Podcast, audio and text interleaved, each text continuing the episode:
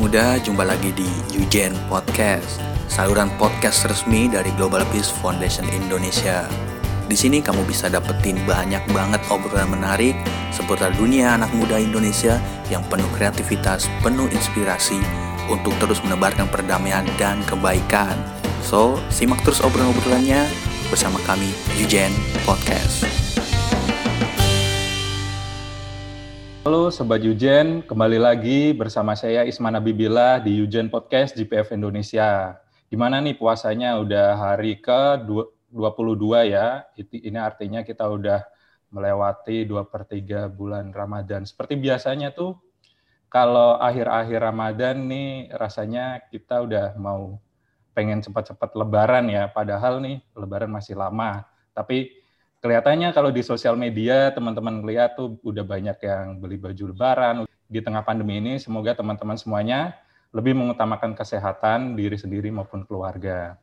Dan walaupun puasa sudah menginjak ke hari ke-22 tapi Ujian Podcast tidak uh, henti-hentinya untuk menemani hari-hari teman-teman semuanya tentunya dengan episode-episode terbaru yang akan menghadirkan pembicara-pembicara yang pastinya punya banyak kisah dan cerita yang inspiratif untuk didengerin teman-teman semuanya.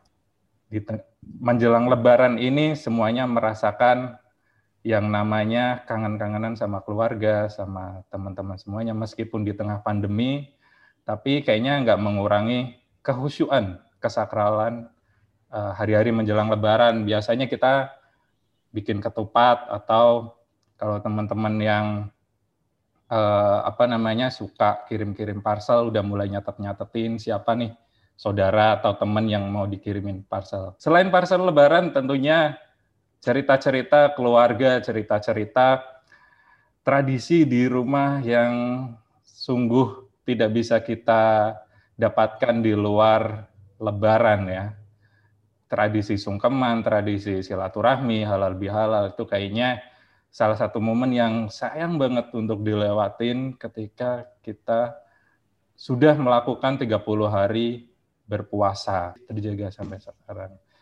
Ngomong-ngomong itu juga yang akan kita ajak ngobrol ini juga punya cerita tentang kehangatan Ramadan meskipun berbeda agama atau merayakannya dengan uh, anggota keluarga yang uh, berbeda agama.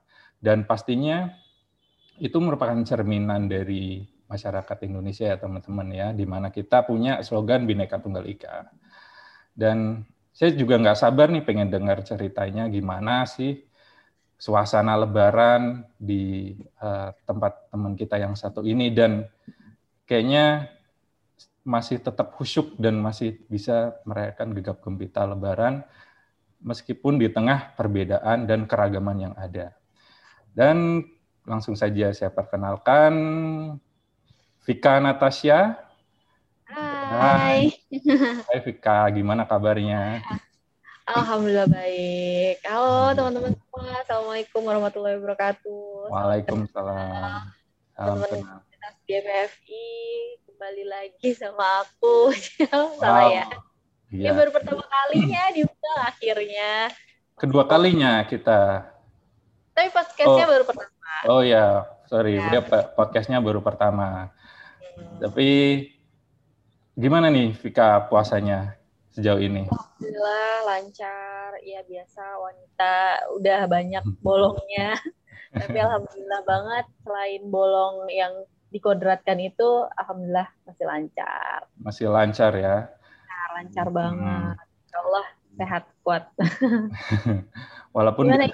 Kabarnya? Uh, Alhamdulillah baik ya, uh, masih tetap beraktivitas dan sepertinya sama sih kayak Vika mungkin bentar lagi Lebaran udah nggak sabar pengen Lebaran. Walaupun biasanya tuh kayaknya kalau udah Ramadan udah lewat itu kayak kita merasa kehilangan gitu nggak sih? Benar, benar banget.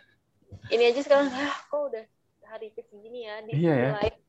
mau Idul Fitri, tapi di sisi lain juga sedih juga gitu maksudnya uh, kebiasaan di Ramadan itu kan selalu kita nanti nantikan ya setiap hmm. tahun gitu hmm. setiap uh, tahunnya tuh pasti kayak kangen gitu sama Ramadan tapi Eh, nggak uh, dipungkiri juga senang banget kalau Idul Fitri tapi ya gimana ya jadi kayak dua sisi mata uang yang nggak bisa dipisahkan antara sedih dan senang mau berakhir terus juga mau Idul Fitri juga gitu yeah. apalagi di pandemi ini kan mm. ini tahun kedua jadi Lebaran tuh kayak dinanti nantikan banget gitu soalnya mm. tahun kemarin tuh kan nggak sempet uh, kumpul oh. semua gitu mm. ada yang ya, mencar-mencar masih ada jaga jarak kayak gitu mm. terus sholat id hmm. di masjid gitu kan jadi sedih sih nah tahun ini insya Allah kayaknya udah membaik mudah-mudahan banget bisa uh, dibuka ya masjidnya bisa sholat id terus juga keluarga udah mulai uh, apa ya udah mulai kumpul lagi nih hmm. gitu nah, hmm. insya Allah ketakutan yang kemarin tuh udah agak berkurang walaupun tetap ya tetap jaga jarak tetap hmm prokesnya tetap gitu nggak boleh lengah uh, betul betul tapi at least ngerasain hmm. juga kan ya Isman ya kayaknya yeah, sekarang yeah. kita udah mulai uh, apa ya beradaptasi mungkin beradaptasi ya betul sama si pandemi ini gitu sama si yeah. corona itu yeah. insya Allah uh, bisa balik lagi nih ke ceriaan Idul Fitri betul. kan kalau kita ceria imun kita juga jadi kuat ya jadi virus-virus gak berani mendekat ke kita mudah-mudahan uh, dengan gegap gembita Ramadan ini juga meningkatkan imunitas kita gitu ya. Kita selain beribadah juga kita meng, apa, meminimalisir uh, terjadinya penularan virus itu. Ya meskipun tetap kita yang aku kangenin sih rasa-rasa kayak buka bersama gitu yang belum ya. Kalau kalau jujur sih aku udah udah ada bukber nih, tapi oh, kita okay. di rumahan aja di rumah-rumahan karena hmm. ya kalau di mall atau yeah. di iya. tempat ramai kayaknya masih belum gitu ya masih, hmm. Riskan lah gitu. Karena memang masih banyak. Tapi buat teman-teman yang memilih buat bukber di restoran atau di mall atau di mana pun hmm. insya Allah uh, prokesnya tetap dijaga ya. Karena aku juga lihat kan di mall-mall sekarang prokesnya lumayan ketat kan. Ya ya yeah insya Allah sih uh, oke okay lah gitu. Tapi ya balik lagi semoga dengan euforia ini tuh kita nggak lupa kalau masih ada si virus gitu. Hmm, Jadi jarak tetap prokesnya tetap harus diingat. Satu lagi selain bukbernya juga wacana-wacana bukbernya itu yang biasa kita. Iya. Sekarang udah berubah. Udah, udah berubah ya kayaknya orang udah rasa rasa apa rasa ingin ketemunya itu udah tinggi jadi udah yeah. jarang bukber cuma jadi wacana gitu ya kita tuh malah ke saking semangatnya untuk menyambut lebaran tuh lepas kendali gitu jor-joran ini ini ini gitu apalagi kalau anggota keluarganya banyak ya kalau Vika yeah. sendiri uh, boleh dong diceritain gitu anggota keluarganya terus gimana latar belakangnya? Oke, okay. uh, eh, anggota keluarga aku yang intinya itu aku tuh uh, anak kedua dari tiga bersaudara. Kakakku cewek, adikku cowok. Um, sebenarnya kalau keluarga besarnya udah mengecil nih. Keluarga mama dulu lumayan banyak, tapi yang lebih banyak sih keluarga papa. Uh, papaku itu dia orang Medan asli, orang Batak asli. Okay. Orang asli, uh, keluarganya semuanya Batak. Nah, hmm. mama orang, orang Banjarmasin, uh, nenek Betawi dan uh. aku besar di Jakarta. Jadi anak Betawi banget nih gue ya. Hmm. Akamsi, akamsi, akamsi. Ya, akamsin nih. Terus um, dan waktu dulu tuh uh, bokap itu kan papa orang uh, Nasrani ya. Hmm. Keluarga papaku tuh orang Nasrani dan beliau menikah dengan mamaku uh, pindah agama menjadi mualaf gitu. Uh, sebenarnya apa ya bisa dibilang kalau kehidupan keluarga aku sih rukun-rukun aja ya. Hmm. Dari du dulu tuh aku tinggal di gang, gang yang ya lumayan kecil tapi nggak kecil-kecil banget ya. Di Dua mana? Daerah mana? Jakartanya? Ya, kalau tahu, hmm. tahu nggak? Jakarta tahu ya, mana? ya, Jakarta Selatan. Oh, Jaksel. Tebet, Tebet Jaksel. Keren sih Tebet. Tapi sering tak ya terus jadi uh, tinggal di gang yang hmm. kecil hmm. nggak kecil banget sih cuma beragam kan orangnya yeah. itu beragam walaupun kebanyakan orang-orang asli situ Betawi waktu aku kecil ya waktu aku kecil masih banyak orang aslinya hmm. nah uh, ada juga tetangga deket aku tuh sebelah tuh Chinese gitu hmm. orang Chinese Nasrani juga jadi uh, kalau ngomongin keberagaman aku ngerasain dari kecil gitu oh. dari kecil keberagaman itu tuh udah berasa banget uh, selain ada suku ya keberagaman hmm. suku uh, apa namanya keberagaman agama nah yang hmm. ini dia ada yang keluarganya anggota keluarganya ada yang Buddha juga hmm. ada yang, uh, uh, Nasrani gitu hmm. hmm, hmm. kalau dari keluarga aku sendiri di, dari segi papa gitu ya dulu aku ingat banget waktu masih kecil itu uh, selalu happy gitu karena aku punya dua perayaan besar Idul Fitri dan Natal sebenarnya nggak ada benar-benar toleransi di keluarga aku tuh tinggi walaupun awalnya walaupun awalnya tuh kalau diceritain dulu opung aku menentang hubungan mamaku dengan papaku gitu karena kan hmm. beda ya. Hmm. jadi menentang itu gitu sampai akhirnya malah jadi deket banget gitu hmm. um, mungkin karena kita kayak kenal apa nggak kenal maka tak sayang gitu kan iya uh, kita memperkenalkan ini loh uh, Islam tuh seperti ini, Islam tuh indah gitu. Kita nggak pernah membeda-bedakan uh, apa khususnya keluargaku ya, keluargaku tetap respect walaupun beliau Nasrani, uh, keluarga opung aku gitu. Nah begitu juga opung aku gitu, dia tuh orangnya keras keras banget, tapi begitu kenal sama kakek sama nenek. Uh, ya welcome gitu welcome akhirnya ya deket gitu alhamdulillah deket Eh, sampai sampai apa ya uh, ya setiap setiap Idul Fitri udah pasti datang hmm. bawa buat tangan gitu kan ya kalau hmm. Natalan juga kalau Natalan sih nenek aku nggak ke sana sih mungkin hmm. nenek aku gimana aku nggak ngerti tapi pastinya uh, mengucapkan juga hmm. Hmm. dengan tetangga tetangga itu kan keluarga terdekat ya betul tetangga keluarga terdekat kita jadi si kalau aku tuh manggilnya Enci itu ada uh, seumuran nenek aku si Enci itu tuh baiknya minta ampun gitu pokoknya setiap hari raya Imlek atau dia Buddha perayaannya apa aja sih banyak ya kayaknya aku nggak hafal juga hmm. nah itu selalu ngasih bingkisan ke rumah gitu oh. selalu ngasih bingkisan uh, apa kue keranjang ya kan yeah. yeah. kayak gitu-gitu tuh selalu ngasih uh, ke rumah gitu nggak pernah absen. Dan gitu pun kita kalau lebaran kita kirimin ketupat ke sebelah gitu biar Wah. beneran juga ketupat aku uh, menu lebaran di keluarga aku itu beda dari yang lainnya beda. Jadi kalau yang lain itu di rumah lain rendang sama opor. sama uh, apa sayur godok ya. Sayur yeah. godok. Aku enggak. Jadi apa nih? itu ketupat, eh, sayur kari, kari ayam uh, pakai buncis kentang gitu, hmm. terus sambal goreng ati, tapi nggak wow. pakai atinya.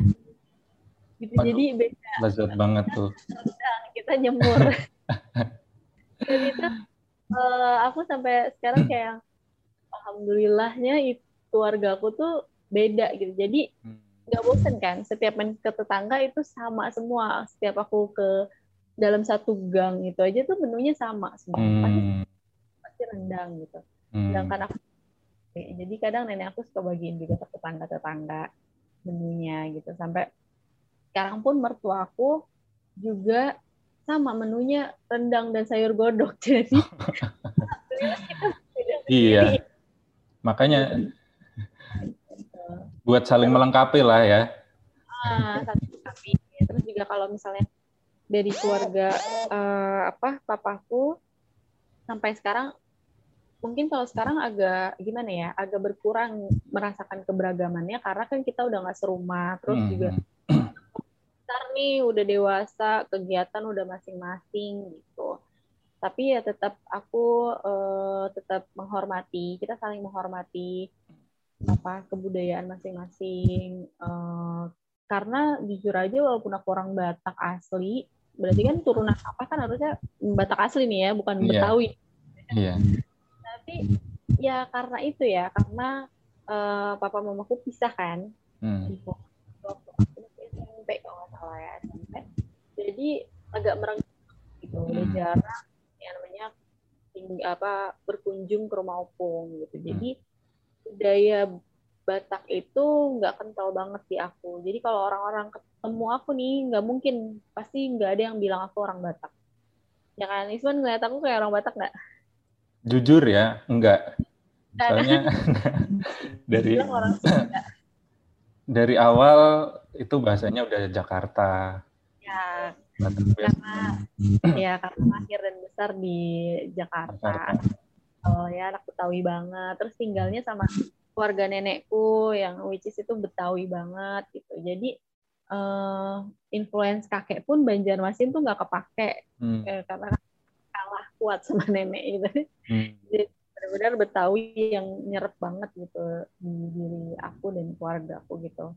Nah kalau Batak ya udah kayak gitu doang. Aku tuh taunya panggilan-panggilan aja, terus juga uh, adat istiadat itu sedikit banget. Walaupun setiap kali ke rumah opung tuh selalu dikasih tahu gitu. Ini kamu harus gini, harus gini, manggilnya harus ini, harus ini. Tapi itu lupa. lupa karena ya bisa karena biasa ya gitu kan. Dan mereka tuh uh, kayak apa ya uh, orang Batak kan kalau hajatan juga kata ya itu udah pasti ada ada hmm. babi, ada mungkin ada kerbau juga, hmm. terus makanan itu. Nah, respectnya mereka karena mereka tahu gitu ya, kak, punya keluarga orang Muslim gitu. Hmm. Yain makanan khusus buat uh, aku gitu, buat oh. aku dan. Oh.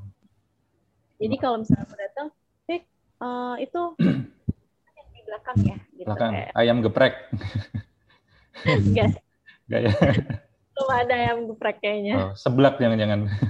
Seblak juga pokoknya ya ya bang ya kayak ayam hmm. ikan itulah ya yang normal-normal aja gitu kirain sayur udah pasti karena opung aku tuh udah yang harus makan sayur gitu dia hmm. strict makanan hmm. uh, dan sekarang dua-duanya udah udah almarhum udah meninggal hmm. uh, sedih sih cuma karena ya itu ya mungkin kita uh, opung juga orangnya tuh mungkin karena memang orang Batak ya hmm. beliau keras keras banget walaupun sama hmm. cucu uh, lebih lembut dibanding sama anak gitu tapi kaku ya jadi nggak terlalu deket sedekat aku dengan kakekku dari mama kayak gitu hmm. tapi uh, tetap apa ya tetap mereka dia tuh respect gitu dia yeah. tetap menyediakan pokoknya setiap uh, ada acara keluarga udah pasti itu ada makanan halal gitu hmm.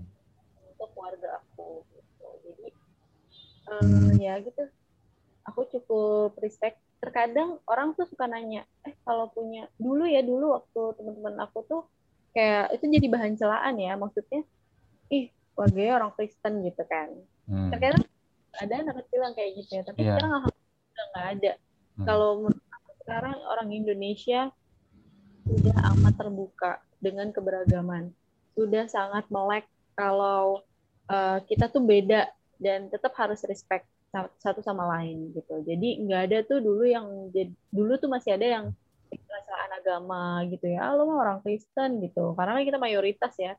Hmm. Tapi sekarang udah nggak ada kayaknya ya yang aku tahu gitu yang selama ini aku lihat tuh nggak ada udah udah hampir nggak ada nggak tahu ya kalau di luar sana masih ada semoga jangan semoga jangan karena walaupun apa pun sukunya, apa pun agamanya, kita tetap orang Islam yang benar-benar berdampingan. Yeah. Kayak uh, katedral dan istiqlal gitu ya. Betul. Nah, kalau misalnya ditanya dulu tuh beraga, eh gimana sih rasanya punya keluarga orang Kristen?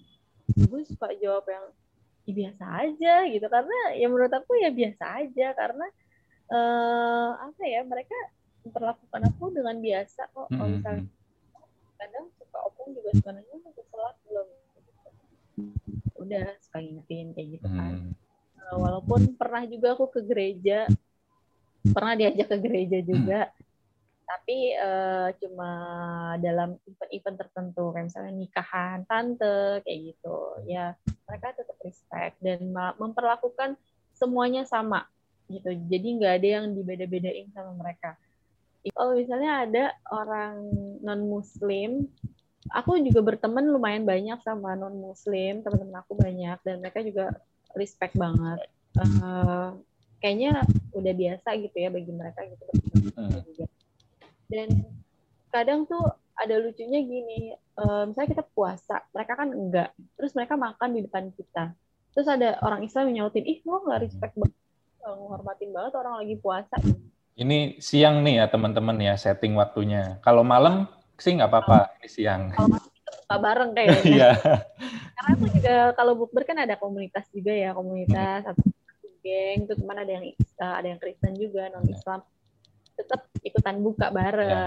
Oke, kalau siang tadi gimana ininya? Nah, kalau misalnya dia makan di depan kita gitu, hmm. terus ada orang muslim lain yang bilang kayak, lu nggak respect banget sih gitu, lu nggak menghargai kita yang lagi puasa. Kalau aku berpikirnya malah kebalik. Terus kayak, lah kita makan udah biasa dong harusnya emang kita kenapa kalau ngelihat orang makan emang lo bisa buka gitu ngiler hmm. cuma orang makan hmm suka kan kita dewasa ya kecuali kita yeah. anak tapi kita yang harus respect juga ke dia dia kan nggak puasa gitu hmm. dia masa dia yang harus ikut kita gitu selama hmm. satu bulan masa kita mesti mem memaksakan agama kita diikuti Betul. oleh uh, mereka yang hmm. nggak hmm. meyakini itu gitu otomatis kan kalau kita memaksakan mereka mikir dong kayak mikirnya bisa jelek gitu kayak lah kenapa gue mesti ngikutin lo gitu kan gue harus terus gue mesti ngumpet-ngumpet gitu kalau makan hmm. gitu adanya intinya nggak uh, memungkinkan ya untuk dia menjauh misalkan atau dibalik ya udah kitanya aja yang pergi gitu. Kalau misalnya kita merasa nggak kuat iman kayak papaku sendiri ya uh, sebenarnya pernah dia tuh berprinsip kayak gini kayak misalnya ngerti nggak? Kamu tuh puasa ngerti nggak sih artinya esensi puasa? Nah itu penting itu. Nah, aku bilang ya puasa yang menahan lapar dan haus lah gitu kan. Karena jujur aja nih walaupun walaupun apa ya walaupun kita sama-sama muslim tapi eh, apa ya kepercayaan papaku pemikirannya mungkin ya, hmm. pemikirannya dia berbeda sama prinsip aku gitu dan keluarga gitu ya jadi uh, dan aku pun nggak mau maksain gitu jadi dia berpikir kalau puasa itu untuk apa gitu. kalau cuma nahan lapar dan haus, berarti kamu belum mengerti esensi puasa gitu kan. Karena kan pernah suatu ketika nih ceritanya dia tuh nggak puasa gitu. Dia tuh lagi nggak puasa. Aku tanya, "Pak, kenapa sih nggak puasa?" gitu. Emang puasa buat apa gitu kan. Hmm. Puasa ngapain? Ya nggak makan, nggak minum, nggak kenapa makan gitu kan ya kamu tahu nggak esensi puasa gitu terus walaupun itu juga nggak dibenarkan ya iya. menurut yeah. ya walaupun ngerti nggak ngerti esensi puasa ya puasa hakikatnya nggak makan dan nggak minum gitu ya tapi bagi dia puasa lebih dari itu gitu. jadi menahan hawa nafsu. Hmm. udah menahan hawa nafsu gitu. Hawa nafsu itu apa? Banyak hal gitu kan. Dari uh, dari nafsu Eh, dari nafsu fisik sampai nafsu mental. Ibaratnya mental tuh kayak ya marah gitu kan. Mm-hmm. ya, nafsu untuk ngegibahin orang misalkan. Jujur Atau, gitu ya. nafsu berbuat yang enggak enggak gitu mm. kan lain pokoknya dan mungkin nafsu birahi gitu ya. Kan itu juga termasuk gitu. Jadi uh, menurut dia kayak gitu mengajarkannya seperti itu. Kalau misalnya udah bisa menahan uh, apa mengerti esensi puasa barulah kita mulai dari yang paling terkecil yaitu menahan lapar dan haus. Yeah. sebenarnya haus dan lapar itu cuma esensi yang paling kecil dari puasa. Betul betul. Ya ya uh, dan itu nyambung ke aku tapi walaupun caranya dia salah kalau menurut aku ya. tetap aja makan dan minum nggak puasa gitu iya nah, tapi gitu uh, ya namanya balik lagi nih orang Batak kayak agak agak suka ngeyel gitu Terima kasih sudah mendengarkan Yujen Podcast. Semoga obrolan tadi menginspirasi kita semua untuk terus berbuat baik, untuk terus menebarkan perdamaian di bumi yang kita cintai ini. Dan jangan lupa para pemimpin muda subscribe dan follow akun sosial media Global Peace Foundation Indonesia baik di YouTube, Instagram, Facebook maupun Twitter. Sampai ketemu di obrolan dan episode berikutnya bersama kami Eugene Podcast.